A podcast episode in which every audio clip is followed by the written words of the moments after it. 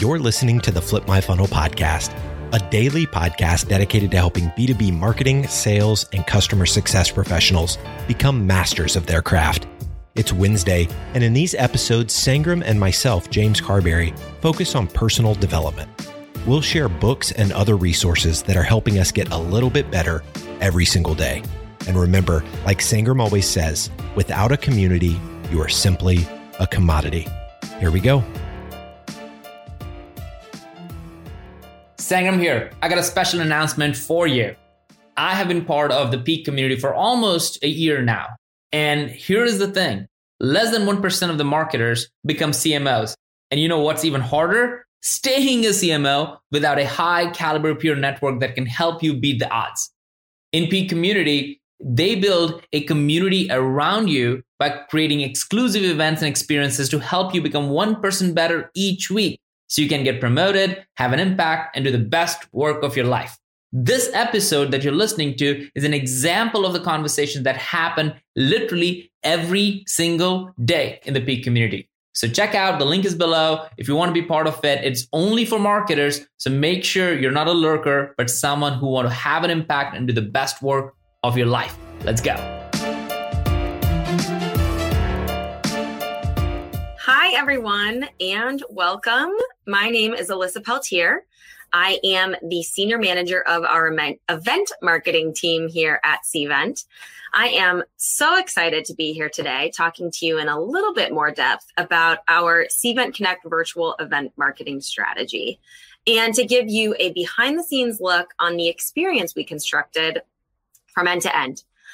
So, where do we begin on the event marketing for this event? I'd like to start with just a little bit more background on me and my team before we really dive into the meat here. So, the event marketing team at Cvent is responsible for event marketing strategy, um, audience generation, sales enablement, and integrated follow up campaigns alongside our demand generation team. We also focus heavily on the data flow and capture at an event um, understanding engagement and interest and delivering those insights to the business via our marketing automation system, and then ultimately um, those insights to sales. Our focus has primarily been situated on approximately 40 of our top tier, most complex events, including those that we host, like our annual conferences, Cvent Connect, um, and Cvent Connect Europe, our European extension of the Cvent Connect brand. And then those that we attend, IMEX, GBTA, Dreamforce, are to name a few of those. And much like our event planning counterparts, our world was flipped on its head when the virus hit us back in March. Uh, we were very much full steam ahead in terms of marketing and planning Cvent Connect, which was to take place in early June this year. And in fact, we had just literally launched over 200 sessions and started to significantly ramp up our promotions when our registration numbers start to peak in terms of driving demand for the event. Um, but instead, for about five weeks, we grappled with and were truthfully paralyzed by this scenario planning. If this gets better by May, then what? Will people be ever be willing to travel in May? What does a smaller event look like if we decide to host it? Do we even get our ROI? Um, does that even make business sense for us? What about all these sponsors that have invested so heavily in our organization and in this event specifically? And, and honestly, every day felt like a full week of decision making, only to start back where we were, you know, at the start by the very next day. And we watched every week as major events were either canceled or fully transformed to virtual experience with so very little runway time. But we, we did watch them, we took notes, we critiqued, we analyzed, and I think many of you can relate, but we definitely overanalyzed a lot of these events as well.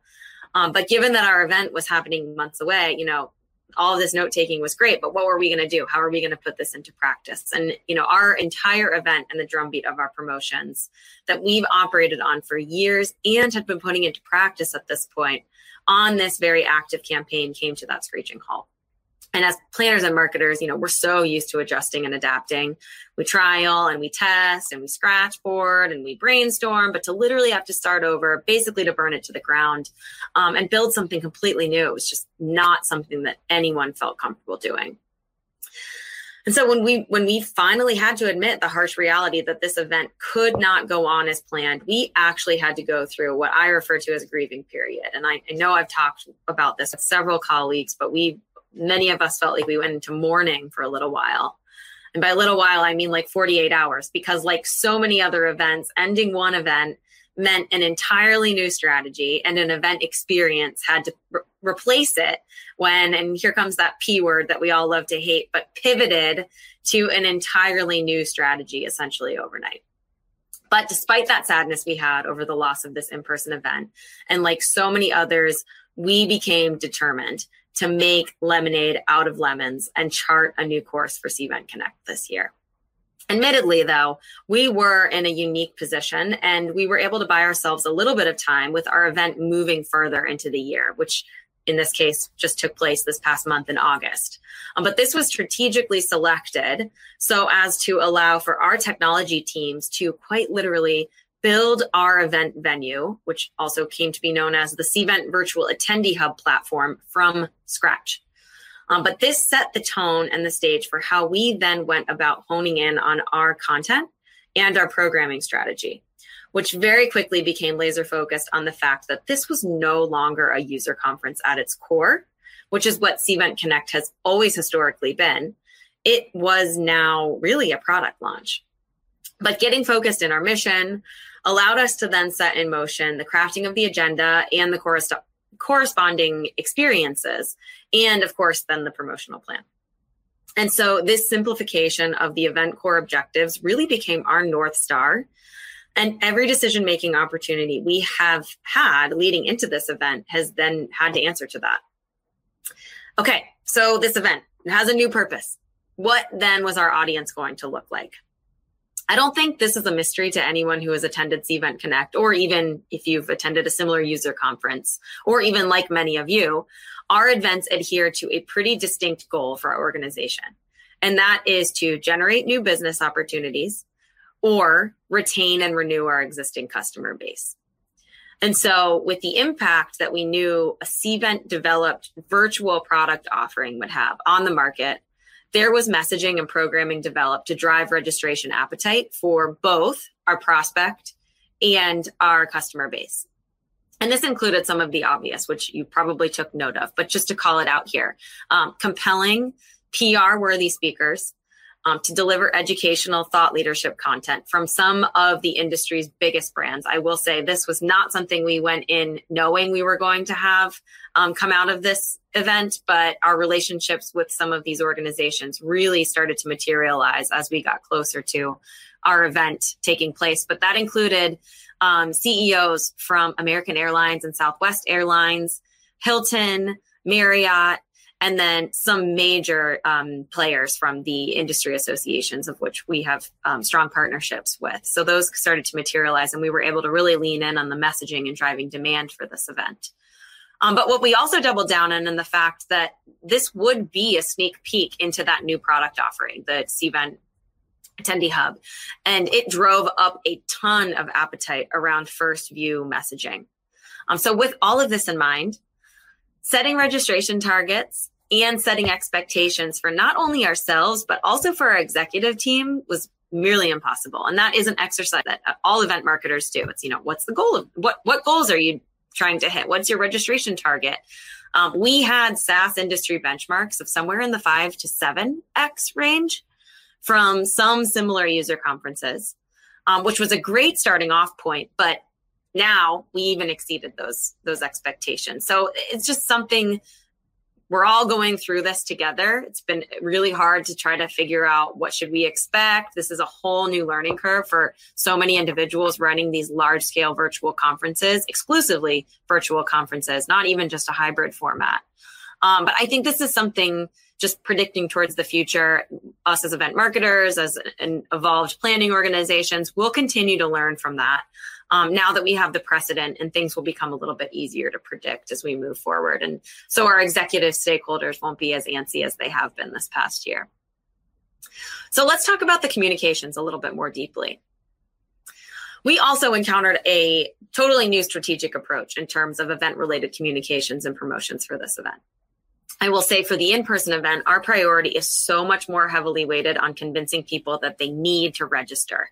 Since there is a hefty price tag to attend our, our conferences, at least our Cvent Connect conference, um, and of course the travel cost to overcome. You know, flights costs, hotel costs are also part of, um, you know, they're a restriction for people to come to an in person event.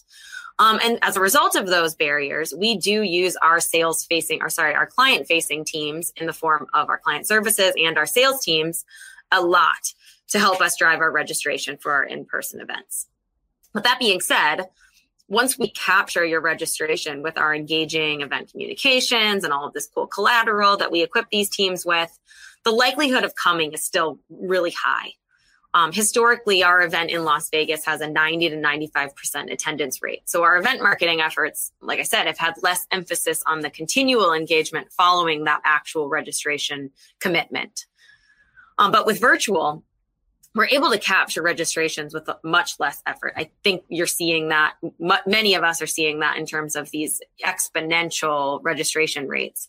Um, but our whole approach has been inverted to really focus on the pro- post registration activation and continued engagement to encourage actual attendance at this event. We were very, very scared about individuals just registering, but then not showing up.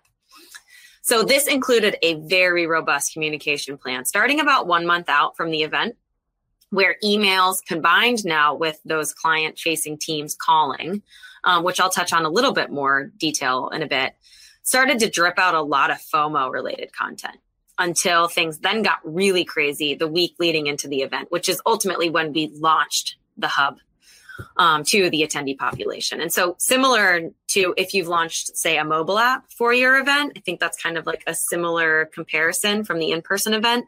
You need a whole comms plan around just driving the adoption of that technology itself um, given the fact that our product development, I was saying, you know, our team was building this from scratch.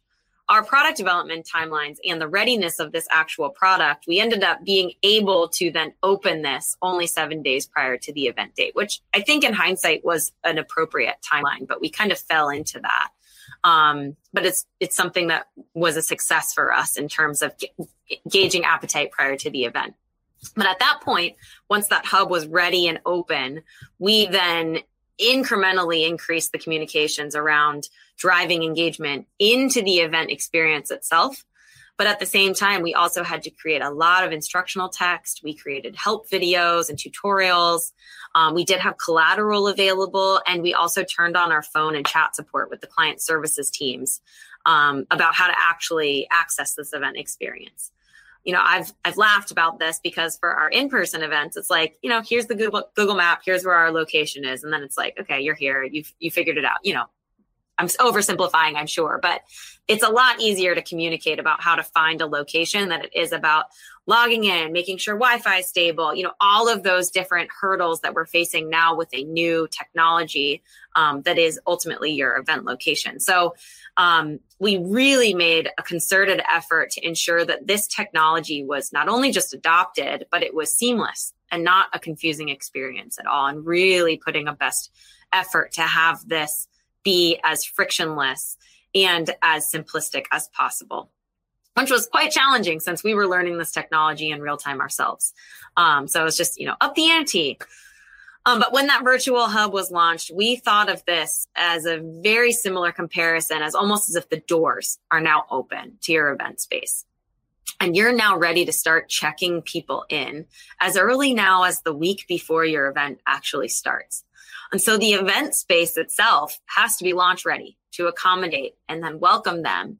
And you then have to start telling them what you want them to do. Like you have to have CTAs that are available within this platform. We, we didn't just want to have this FOMO moment where we launch this thing, but then you get into it and it's kind of a dud, which could then compromise them actually showing up. So all of it was part of this driving this FOMO related um, activity prior to the event starting. Um, but of course, with that, we also had to delicately balance the fact that they were still facing other non event priorities, probably even more so now in this pandemic era. Um, we've got laundry to do, we've got kids yelling, we've got the dog barking. So you really had to toe the line on engagement and driving demand without bombarding these individuals and then scaring them off for the real the real deal, the real show, the actual event taking place the week later. Um, but so just to drive this po- point home, you know, that week before the event, the event marketing team was in the business of convincing you to actually show up to the event dates. Um, we did, I wanted to call this out as well, but this did include partnering with an SMS provider um, to get a text out even each morning just for, to remind people to log into the event itself. Of course, we did have in event communications that were also accelerated to continue to drive that engagement, but I can't stress enough the importance of that those weeks leading into the event and driving that excitement and that energy to lead you into success the week of your event. Okay, so let's sh- shift gears a little bit and talk about our, the sales and marketing, that kind of dynamic duo that we've got going on here. And I probably should call it our client services teams as well. But sales really does play a heavy hand, um, particularly at our CVent organization. And so, um, you know, typically for these teams, that means that sales um, is calling on individuals, you know, months on end for an in-person event to help convince and convert our top prospects and our customers to register for the event. Of course, they have vested interest in these people coming to our in person event experiences. But with our new virtual strategy and a new product to adopt and teach contacts how to use now, sales was repositioned um, and encouraged people to to encourage people to actually show up. This whole concept of FOMO they participated in as well. Um, and so once they, the individual would register by way of the reminder calling, you know, started prior to the, the event date itself. Um, part of these calls was sales's focus on preemptively setting follow up campaigns for these same top prospects and customers.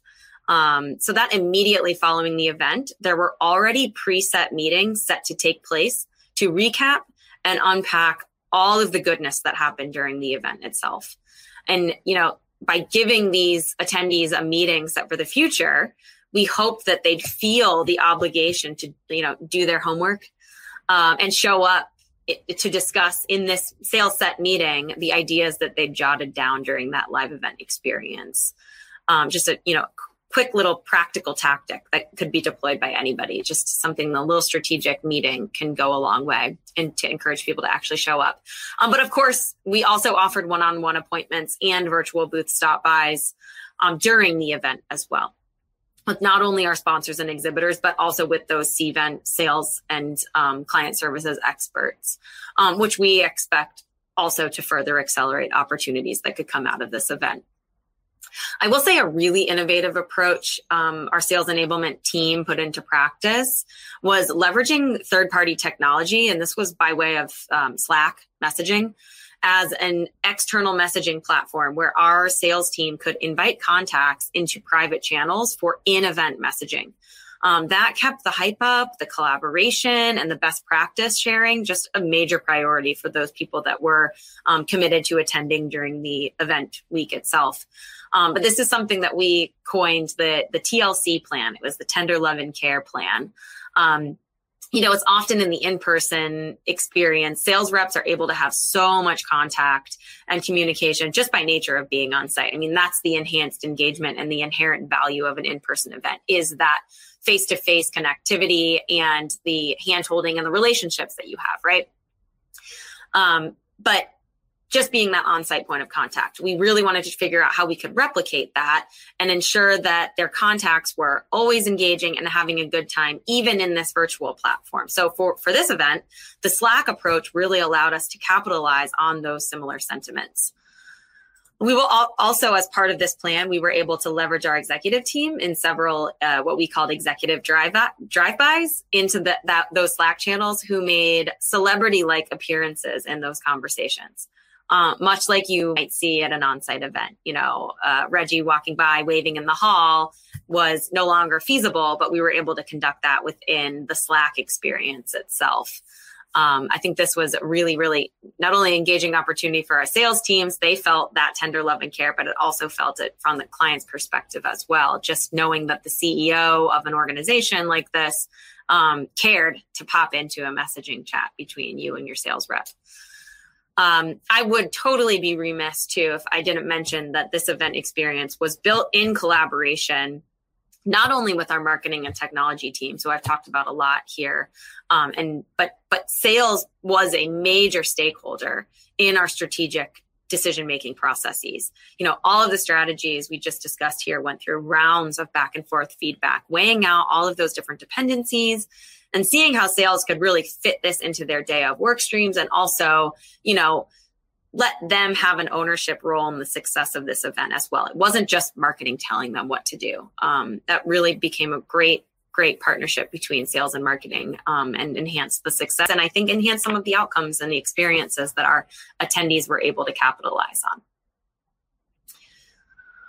Okay, so let's shift gears a little bit. Um, stop talking about sales so much, and we'll talk a little about our about our exhibitors and our sponsors. I guess there's a little bit of sales in there too, but external sales. So, like everything else, when it came to the exhibitor and sponsor strategy, we had to get creative with our new approach. I think there's a common theme here get creative, get innovative. Um, Cvent Connect annually hosts a one day trade show within Cvent Connect um, that houses close to 400 exhibitors and premier sponsors that represent the depth and the breadth of the industry from tra- travel organizations to CVBs to hoteliers um, promotional product providers, you name it, there's representation across the board here. Um, and while we were able to maintain some of the integrity of a traditional trade show by way of the virtual booth offering within the Attendee Hub platform um, and the appointments that the virtual hub allowed for, um, we recognized and we knew that we were dealing with an industry that had been battered and was in chaos truthfully as a result of the pandemic. So our shift our efforts really shifted in favor of trying to drum up unique and clever ways to drive exponential value for our key contributors um, and to also add value to the attendee experience overall. I mean everything we do really has the attendee lens in mind. Um, so some of those things, I think these are practical examples that any of you might be able to employ in your own organizations, but those included dedicated programming that was active and experiential in nature. For example, um, Visit Dallas, one of our major sponsors, hosted an opening welcome reception that appeased that wanderlust appetite in all of us right now during these times. They were really able to showcase their city. Um, it was beneficial to them, but I also think it was relevant to what we're all going through right now and, and seeking out some tr- travel opportunities, even if traveling from our couch. Um, Caesars Entertainment, another one of our major sponsors, conducted a 15 minute cooking class to break up the day. Um, it's almost like an interstitial experience. Um, as well as they offered an opera singer performance to close out the event. Um, they also, Caesars Entertainment, they sent out pre event amenities to registrants that enhanced their cooking class um, and appeased our event marketing need to drive that FOMO pre-event. You know, dr- sending direct mailers was something that got people really excited about coming to this event, um, and having that tangible object uh, was just something that was added value to getting people to uh, be in their seats the day of the event.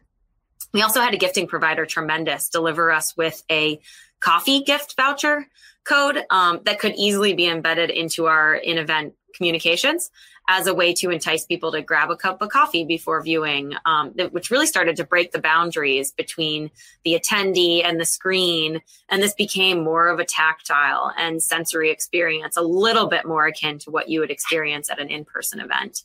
And then, of course, we did sell ad spots and varying time placements prior to each session start time, um, just to give more brand awareness to each sponsor, but also in that more rich media format. So there was video opportunities, not just static slides, um, which we're usually accustomed to in our in-person events, at least for the Cvent Connect, that is. Okay, so for those of you who were able to join me and my colleagues during the live event, you heard that our team really rallied behind a critical word that set the direction for the content creation and production for this event. And that was that we wanted to mesmerize you. I hope I'm doing that right now. Um, as I made mention in that session, our job is to make it so that you literally can't take your eyes off of the screen. And we need to make this experience so damn good that you are too scared of missing the next word or the next scene or the next slide. And this is because each and every one of these commitments of your time and attention are explicit opportunities for us, me as a marketer, to learn more about you as an attendee. You know, what are your likes? What are your dislikes? So that we can work carefully craft the next best follow up actions. Um, and some of those areas where we really focused our efforts in terms of making content mesmerizing. Some of these were more obvious, some of them not so. Um, I mentioned these in our Cvent Connects discussion, but I'd like to call them out again. But we were purposefully creating actionable content. Um, I hope that at the end of this session in particular, you walk away with things on your notepad that you can put into practice today, tomorrow, next week, at your next event, but that it means something to you and that you can action it. Um, the second point, authentic comedy, but not cheese. You know, if it's natural for a speaker to bring in jokes or throw in a filter on their face to do it, but if it's disingenuous and it's going to come across as forced or canned or, you know, not authentic, just avoid it altogether. You don't have to force the comedy. Um, the third one, creating more tactile experiences. I did mention this with our sponsors um, section that we were talking about a little bit earlier, but really starting to break down the barriers of the screen as much as you can. You know, there's only so much we can do in terms of this one to many communication approach. But if you had a cup of coffee or if you had that spoon that was sitting in front of you, that those, the, relationships and the dynamic just becomes a little bit more enhanced when there's a third dimension that's broken. Um, and then this is my favorite one, the fourth bullet here. Um, you know, these little elements of surprise. We like to call them Easter eggs. Um, they're hiding little elements that can give you delight as you navigate um, new areas of the virtual platform, or you uncover new content, or you discover new things within the the space itself. Sometimes that comes in the form of con- comedy. We had one speaker who was really, really fond of filters on his face and just did this beard trick. For any of you who were um, who watched the future of virtual or future of hybrid events. I think those are the names of the sessions. Um, I would call that a moment of surprise. You know, you didn't know that was going to happen. And by the nature of attending that session, you got a little Easter egg. You found, you uncovered something new. We also hid cute little sayings within our chat that was embedded into the virtual platform, but just these little elements of surprise, hiding things that encourage engagement across the platform. Okay, so you've done the event, it's over, right? No, we all know that. So my team really kicks it into high gear and has to not only prepare for the experience itself, but to ensure the outcomes are, are, are in our favor once the dust actually settles in the months that follow. I do have to say, I take a lot of pride knowing that while the role of event planning is incredibly stressful leading into and during the event experience, it's the function of marketing and event marketing to really stick that landing and ensure that this event and its ROI doesn't end on the event dates.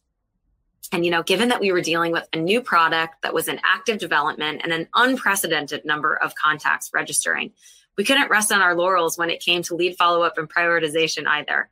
Uh, we really needed to redefine what it meant to be an attendee of this event, what it meant to be even engaged at this event, and better yet, what it meant to even be highly engaged. Um, and then resulting what is is are you sales ready as a result of those insights that we glean from your attendance? And so we focused a lot of our attention on setting new data definitions and kpis for this event much of which related to what does it mean to log into this event versus what does it mean to attend live versus what does it mean to attend on demand? And what about on demand logging into the platform versus on demand viewing a session all of those things and weighing out new opportunities for our organization. It was just kind of like teaching ourselves how to talk about events again. Um, and we really, we were looking at capturing a whole new way of looking at event metrics, some of which were repurposed for more traditional webinar programs, um, but also contextualized in our re envisioned conference programming that was now taking place in an entirely new location, which is basically your home. Um, and so we couldn't assume that a session attended at an in person event or even a webinar um, where you might have more undivided attention could carry the same weight or intensity as the in-person event.